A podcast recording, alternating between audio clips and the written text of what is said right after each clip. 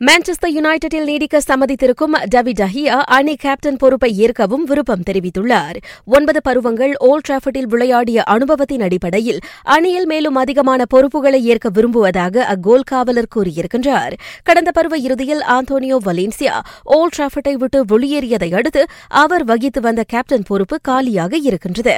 அப்பொறுப்பை ஏற்க டஹியா தவிர Paul Pogba Chris Smalling Ashley Young ஆகியோருக்கு வாய்ப்பிருப்பதாக நிர்வாகி ஒலெகுனா சோல்ஷா இதற்கு முன் கூறியிருந்தார்.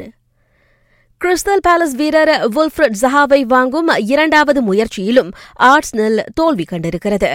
ஜஹாவுக்காக த கனஸ் ஏற்கனவே முன்வைத்த நாற்பது மில்லியன் பவுண்ட் அழைப்பை நிராகரித்த பேலஸ் மீண்டும் ஐம்பத்தைந்து மில்லியன் பவுண்ட் தொகையுடன் இளம் ஆட்டக்காரர் ஒருவரை இரவலில் கொடுக்க முன்வந்த ஆர்ட்ஸ்னலின் அழைப்பை ஏற்றுக்கொள்ளவில்லை. ஜஹாவை விற்பதில் அவசரம் இல்லை என்பதால் அவருக்காக குறைந்தது எண்பது மில்லியன் பவுண்ட் தொகையை பேலஸ் எதிர்பார்க்கின்றதாம். அமெரிக்காவின் டலஸ் கவுபாய்ஸ் என்எஃப்எல் கிளப் தொடர்ந்து நான்காவது ஆண்டாக உலகின் அதிக மதிப்புடைய கிளப்பாக திகழ்கின்றது. ஃபாப்ஸ் சஞ்சிகை வெளியிட்டிருக்கும் அதற்கான பட்டியலில் அக்கிளப்பின் மதிப்பு ஐந்து மில்லியன் பவுண்ட் என குறிப்பிடப்பட்டுள்ளது.